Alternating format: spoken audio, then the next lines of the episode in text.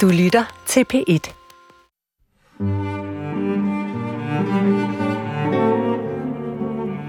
Hvor langt kan man gå for den, man elsker? Hvor søger man hen, når håbet synes væk? Kan man bygge sit liv på en løgn, hvis man ikke kan leve med sandheden?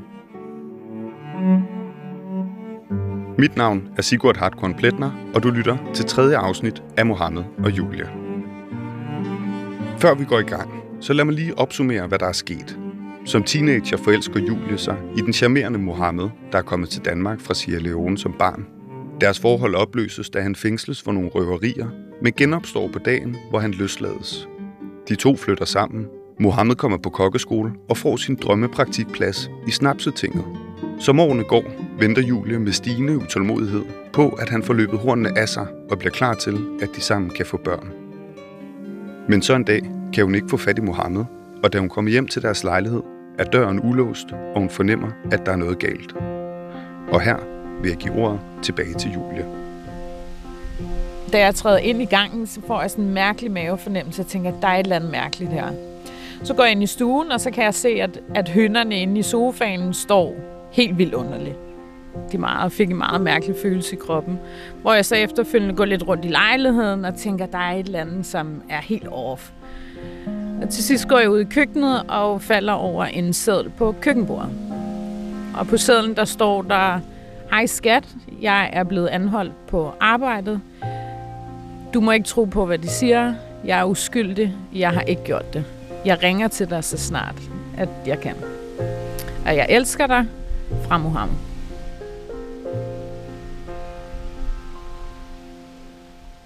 Hej min elskede. Jeg håber, du fik mit lille brev, som lå derhjemme angående min anholdelse.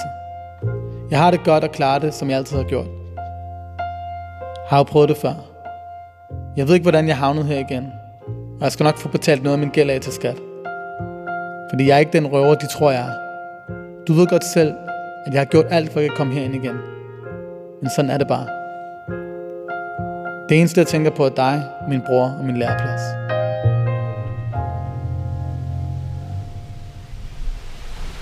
Og så står jeg jo der alene i lejligheden, og mit hjerte galopperer bare derudad, og tænker, det er simpelthen ikke rigtigt, det her. Og så starter, så starter det hele i mit hoved om, hvad har han gjort, hvad der skete. Og så sidder man jo efterladt der med en masse tanker, en masse spørgsmål, en masse følelser. Og der er bare ikke nogen, der kan fortælle en om noget som helst. Og jeg ringer til hans bror, som også er meget uforstående og ikke ved noget som helst. Og bliver meget chokeret over det også. Og jeg ringer til den nærmeste politistation, som jo bare er helt kold og siger, men det kan vi desværre ikke hjælpe dig med. Og jeg prøver ligesom at finde ud af, hvor er han henne, og hvad der er sket, hvad kan jeg gøre, og møder en mur alle steder, jeg ringer.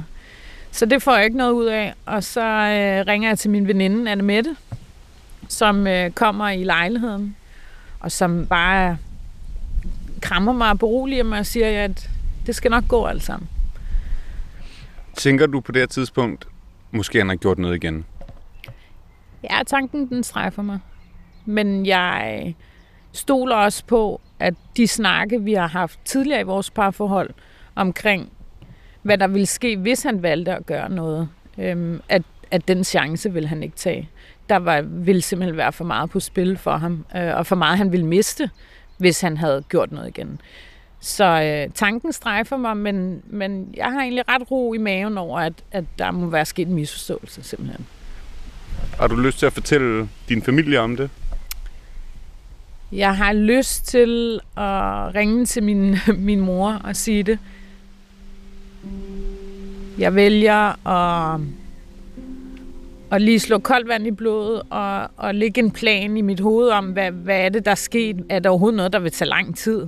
For hvis jeg kunne ikke se nogen grund til at involvere for mange parter i det, hvis det ville være noget, der ville være hurtigt overstået. Jeg mener, der går et par dage, hvor jeg bare går i uvished og stadig ikke ved noget, før at jeg bliver kontaktet af ham, som fortæller mig, at Han kan ikke snakke så meget om sagen, men han er blevet anholdt, og han sidder varetægtsfængslet i Vestre Fængsel. Og han siger, at jeg skal tage det roligt, og at øh, jeg skal ikke være nervøs for noget. Det, det er en stor misforståelse, det hele, og det er noget, han ikke har gjort. Hvad er din mavefornemmelse, da du taler med ham, og han siger det? At jeg stoler på ham. At jeg stoler på det, han siger. Og jeg tænker, at hvis det, det her, at hvis det, han siger, det er en misforståelse, så må det være en misforståelse. Og så kommer det bare meget bag på mig, at, at vi igen, så mange år efter, skal stå i en lignende situation, som vi har stået i tidligere.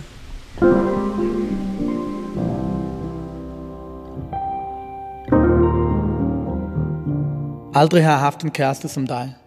En kæreste, der føler så meget for. Når jeg tænker på dig, så smiler jeg. Det gør mig glad, at jeg er sammen med en person, som kan lide mig. En, der har følelser for mig. En, jeg kan dele mine følelser med. Jeg sover klokken lort om natten, fordi jeg ikke er vant til at sove alene. Jeg kunne godt bruge dig i min seng. Jeg håber, du også savner mig lige så meget.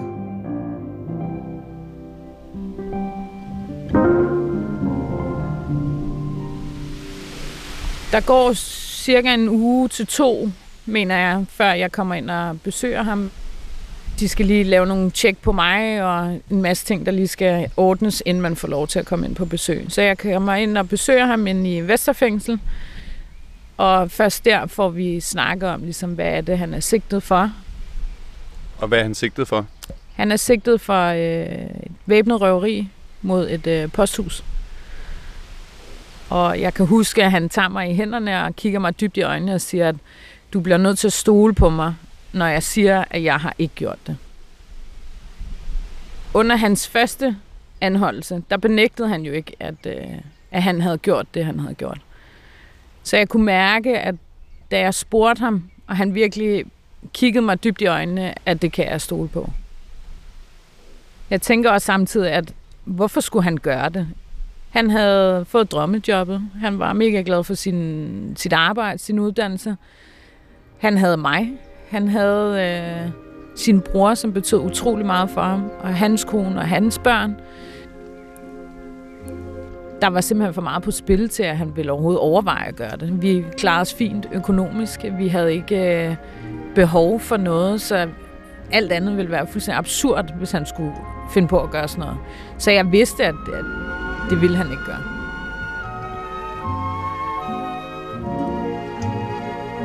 Og så fortæller Mohammed mig, hvordan han er blevet anholdt. Og det er jo så foregået på hans arbejde inde i Snapsetinget.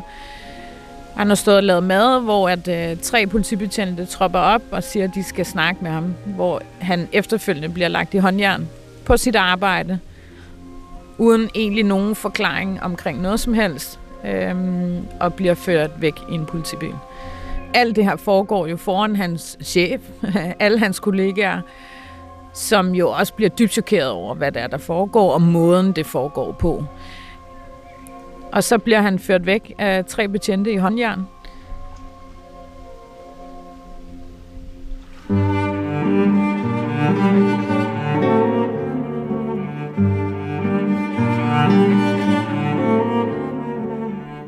Hvis du har hørt de forudgående afsnit af den her serie, så ved du, at det er Julies kendetegn er hendes store retfærdighedssans. Og med den in mente, så forstår man godt, hvorfor systemets voldsomme behandling af hendes kæreste nærmere er benzin end vand på Julies bål.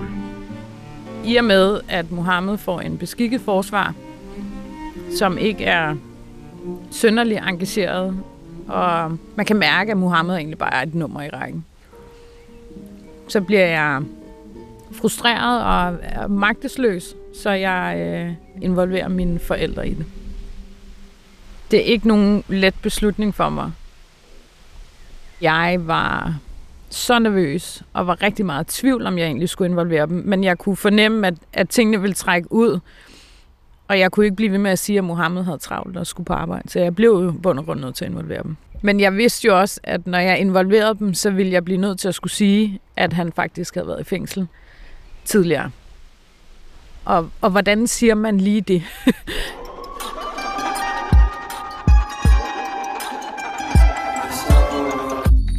Du ved, at hvis jeg er eller bliver bange, er det dig, jeg søger tryghed hos. Efter Allah, der er ikke noget, der kan fjerne den tryghed. Jeg har også lidt ondt i halsen, men det er nok bare vejret. Jeg sad i toget på vej til Nordsjælland og tænkte, hvordan starter jeg den her? Jeg kom ind og, hej, og hvordan går det? Og jeg satte mig ned rundt om spisebordet. Og min far kiggede lidt skeptisk til mig og sagde, er alt okay? Hvor jeg sagde, nej, det er det faktisk ikke. Og så øh, fortalte jeg, at Mohammed var blevet anholdt, og, øh, og hvad han var sigtet for. Og forklarede lidt om, hvor uengageret advokaten var. Og min far spurgte jo ind som noget af det første, og kiggede på mig meget alvorligt og sagde, Julie, har han gjort det her, eller har han ikke gjort det? Og så sagde jeg, han har ikke gjort det.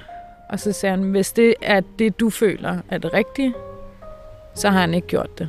Og så skal vi have gang i, at der skal en mere engageret advokat indover. Hvordan var den reaktion? Jeg blev rørt over det, og det er noget, jeg stadig bare er så taknemmelig for, at de valgte at gøre det på den måde, som de gjorde. Jeg tror, mange havde været lidt mere skeptiske, men de stolede på, på mig og viste øh, rigtig meget tillid til mig ved at gå med, med det, den følelse, jeg havde. Mine forældre og jeg vælger jo så at kontakte en privatadvokat, som så tager sagen, overtager sagen med det samme. Og jeg kan bare mærke, at, at den her person er meget mere engageret end den beskikkede forsvarer. Han siger jo fint, at der er ikke noget hold i den her sag, og at han skal nok, ham skal han nok få løsladt øh, så hurtigt som muligt.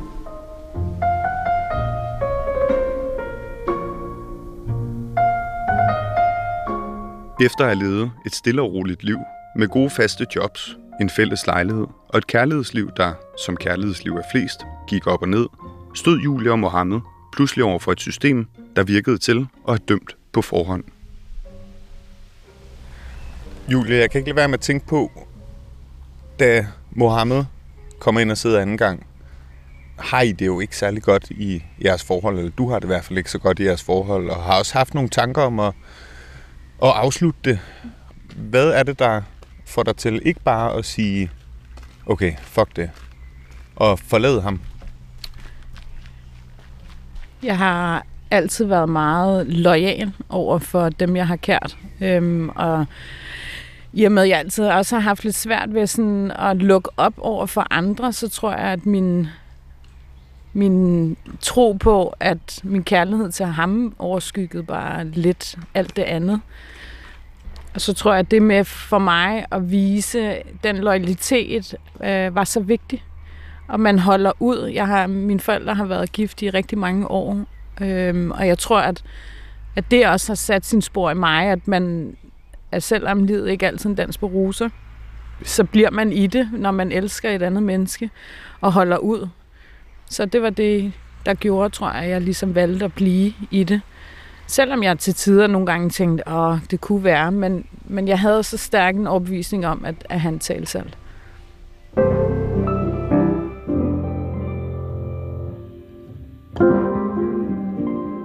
Min chef ved godt, hvor jeg er, og han ved også godt, det ikke er mig, som har begået det røveri. Jeg kan huske, da du sagde, at hvis jeg gjorde noget forkert, er det slut. Jeg håber, du snakker med min bror og fortalte ham, hvor jeg havnede. Han har også sagt, at hvis jeg kommer ind igen, skal han hånden af mig. Jeg har for meget mistet. Jeg håber ikke, det her kommer til at ødelægge mit liv.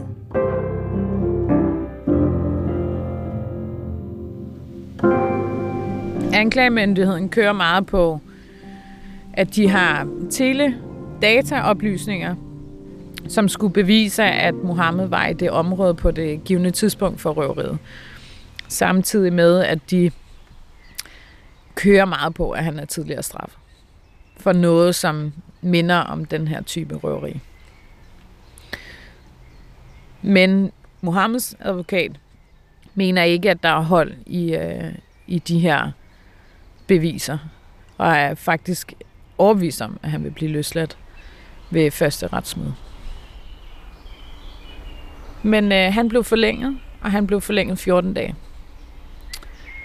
Så han røg jo tilbage, og i så var vi jo bare mega skuffet, og det var jo slet ikke det udfald, vi ligesom havde troet, det ville være. Så, og advokaten var rigtig skuffet og var egentlig ret uforstående over for dommerens beslutning. Efter øh, han så har siddet i to uger, skal han jo så få en dommer igen, og den her gang blev han forlænget fire uger. Hvad tænker du på det her tidspunkt? Jeg kan jo godt lidt fornemme, at, at det nok ikke bare lige er hurtigt overstået, og at jeg nok skal forberede mig på, at det vil trække ud. Vi har meget tæt kontakt løbende hele tiden. Vi skriver rigtig mange breve. Vi øh, snakker i telefonen, det man nu kan, når man sidder i fængsel. Og jeg kan huske, det er ret vigtigt for mig, og også for ham, for den sags skyld, at ligesom vise kærligheden til hinanden, for ligesom også at holde fast i, i det positive, og ikke blive trukket lidt ned af, af uretfærdigheden.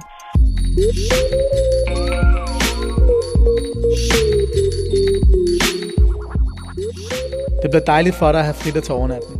Hun er også bare så sød. Jeg ser, om jeg kan ringe lørdag i stedet for fredag, så jeg lige kan høre hendes stemme. Der er ikke så meget at sige i fjernsynet mere, fordi vi har mistet nogle vigtige kanaler. Men bare alle de tanker og minder, vi har haft sammen, de får tiden til at gå. Og det giver mig smil på læben hver dag. Under den her fængsling blev jeg virkelig udfordret i min tro på systemet. Jeg tror, jeg har altid været lidt øh, naiv og tænkt, at her hjemme i Danmark, der fungerer alt rigtig fint, og vi bliver behandlet rigtig godt. Men øh, jeg blev kaldt til afhøring. Øh, det valgte jeg jo selvfølgelig frivilligt at gøre, for jeg ville gerne støtte op og hjælpe, hvor jeg nu kunne hjælpe.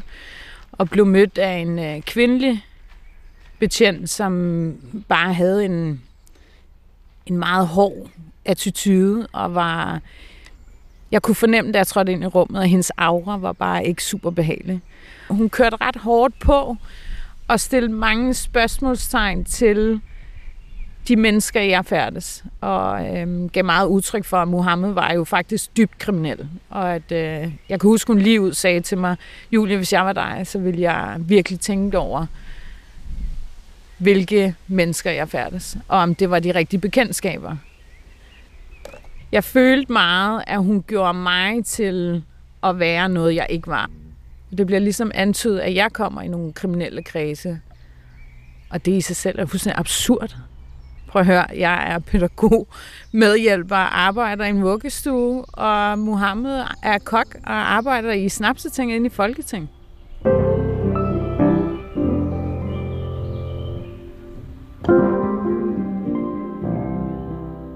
Når alt det her er over, skal vi ud og rejse. Og efter det skal vi ikke andet end bare slå os ned i vores lille hus og nyde vores liv sammen. Børn er vi begge klar til.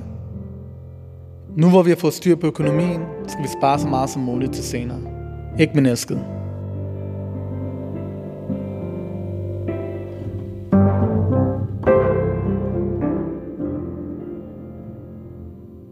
Ugerne går, og Mohammed bliver ved med at blive forlænget, hver gang han skal op foran en dommer. Så tanken strejfer jo os begge to, at hvad nu hvis han bliver dømt for det her? At hvad gør vi så? Øhm, vi var hurtigt enige om os med advokaten, at vi ville anke sagen, hvis det var, at han ville blive dømt. Øh, jeg kan huske, at, at jeg gik meget i praktisk mode med ligesom også at, at sikre mig, øh, hans arbejde var der, når han kom og blev løsladt. Så jeg tog mange snakke, jeg havde nogle møder med hans chef, Stig, som jo bare... tog mig på skulderen og sagde, men Julie, det skal du da slet ikke bekymre dig om, fordi han har da hundrede procent et arbejde, når han bliver løsladt herfra, fordi det ved vi, at han gør. Så det, det gav mig også en ro i at vide, at så havde han ligesom stadig noget at komme tilbage til, når han blev løsladt. Hvad betød det for Mohammed, det her med at opleve hele den, al den støtte fra både Stig, hans chef i Snapsetinget, men jo også fra din familie, som, som står ved hans side, hvor han er allermest alene? Det betød helt ufattelig meget. Det gav ham jo en ro i at vide, at, at vi faktisk var rigtig mange, som, som støttede ham, og som var der for ham, og som troede på, at han var uskyldig. Og det var også noget af det, der, jeg kan huske, der gjorde mig, mig tryg ved at vide, at, at han ville aldrig sætte mig i en situation, eller min familie i en situation, hvor at det skulle komme frem, at han havde gjort det. Så det gjorde mig jo bare endnu mere sikker på, at han var afskyldig. Som det er med livet generelt, så er der i den her fortælling ting, vi ved, og ting, vi ikke ved. Men en af de ting, vi ved, er, at en stor del af Mohammeds varetægtsfængsling er i isolation, hvor han kun har kontakt til én person. Det er fængslets imam. En dansk konvertit, der er tilhænger af den wahhabistiske retning, en saudisk og relativt konservativ tolkning af islam. Efter noget tid, hvor Mohammed har været i varetægt, øh, begynder han lige så stille at ændre lidt sit tankemønster. Og øh, han stifter bekendtskab med en øh, imam inde i fængslet, som han får et, øh, et rigtig fint forhold til. Og det gør, at han begynder at låne bøger om islam og, og undersøge mere omkring islam. Jeg kan mærke, at ved vores besøg, at vores snakke begynder øh, stille og roligt at gå over i noget religiøst og noget, noget undren omkring verden og hvordan den er bygget op. Og, øh, han søger mere og mere noget formål med livet og en forståelse af, hvorfor, hvorfor han nok er, er endt der, som han er. Lige så stille begynder islam at fylde mere og mere under vores besøg, under vores telefonopkald. Undrer dig over det på det her tidspunkt?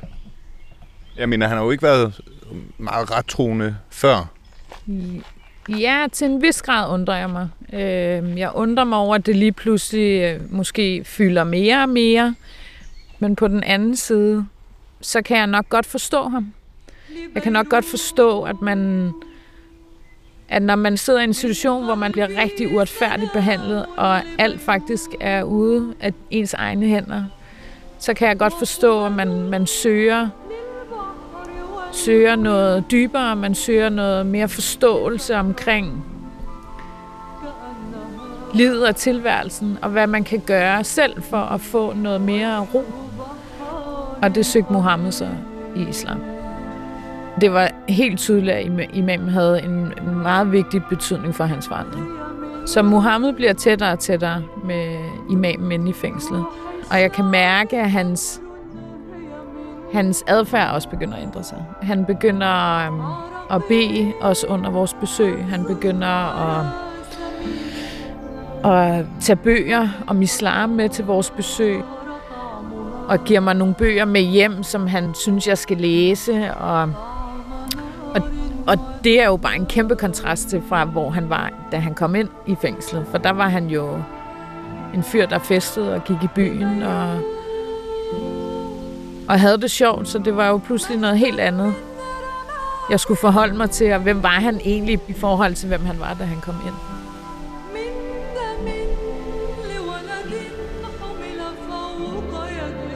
Jeg beder Allah om at beskytte vores kærlighed og vores familie. Og det er alt dårligt og ondt aldrig skal ramme os. Og at vi alle sammen får det bedste, som han giver os i al evighed. Amen. Amen. Amen. Inshallah. Må Allahs fred og besignelse være med dig og profeten, Mohammed.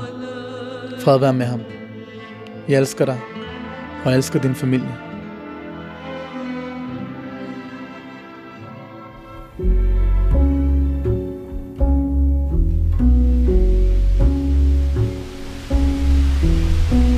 Da Mohammed har siddet omkring de otte måneder i varetægt, der skal vi for en dommer, som skal afgøre, om han skal dømmes, eller om han skal frikendes.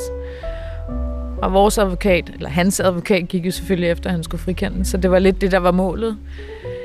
Så jeg var i, øh, i retten alene med hans bror. Og øh, det starter jo, det var en domsmandssag, så det er en dommer og tre domsmænd, der skal afgøre hans skæbne. Er du nervøs på det her tidspunkt? Jeg er mega nervøs. Ja, det var så nervepirrende. Jeg kan huske, at mine følelser sad helt ude på tøjet, og jeg lod mig tit rive med. Når jeg kan huske dommeren, jeg på et tidspunkt hisser mig lidt op, fordi jeg føler, at han bliver så uretfærdigt behandlet, at dommeren på et tidspunkt siger, at, at nu skal jeg dæmpe mig, for ellers så bliver jeg nødt til at forlade retslokalet. Det indordner jeg mig selvfølgelig efter, men det, det var vildt frustrerende at sidde og være vidne til. Efter domsmændene og dommeren har voteret, kommer de ud, og så skal vi alle sammen rejse os op, og så læser han øh, kendelsen op. Og alle tre domsmænd og dommeren ender med at frikende ham. Og jeg kan huske, at jeg bare tudede med det samme. Det var, øh, det var det vi havde udfald, vi havde håbet på, og det var det, vi havde, havde gået og ventet på i otte måneder. Jeg følte først, at jeg kunne trække vejret der for første gang i otte måneder. Den der uvished var slut. Hvordan reagerede Mohammed i retten? Han blev glad. Han smilte og var glad og lettet. Han var rigtig lettet. Jeg tror også, at han, han jo havde været op og blive fristforlænget i, i så mange måneder, hver fjortende dag. Jeg tror, det var en enkelt gang, den var fire uger, han blev forlænget. Så, så endelig at komme op til at ligesom få den afklaret og ikke leve i den der uvished om, men, men hvad skal der ske nu? Og så at udfaldet blev det, som, som vi jo håbede på, fordi han var uskyldig.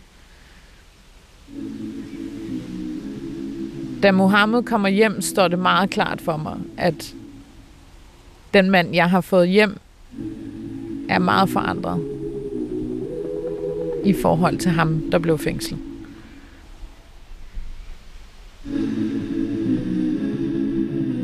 Lyt med i næste afsnit. Mohammed og Julie er klippet af Ole Fugl. Babak Vakili har indtalt Mohammeds breve, og det hele er tilrettelagt og optaget af mig, og jeg hedder Sigurd Hartkorn Plaetner. Redaktionen har bestået af Tine Smedegaard Andersen og Jakob Malling Lambert. D R-redaktør har været Hanne Barslund. Slutteligt skal det nævnes, at Mohammed ikke er Mohammeds rigtige navn, men at redaktionen selvfølgelig er bekendt med hans identitet. I've learned to lose, you can't afford to. Tore my shirt to stop you bleeding. But nothing ever stops you leaving.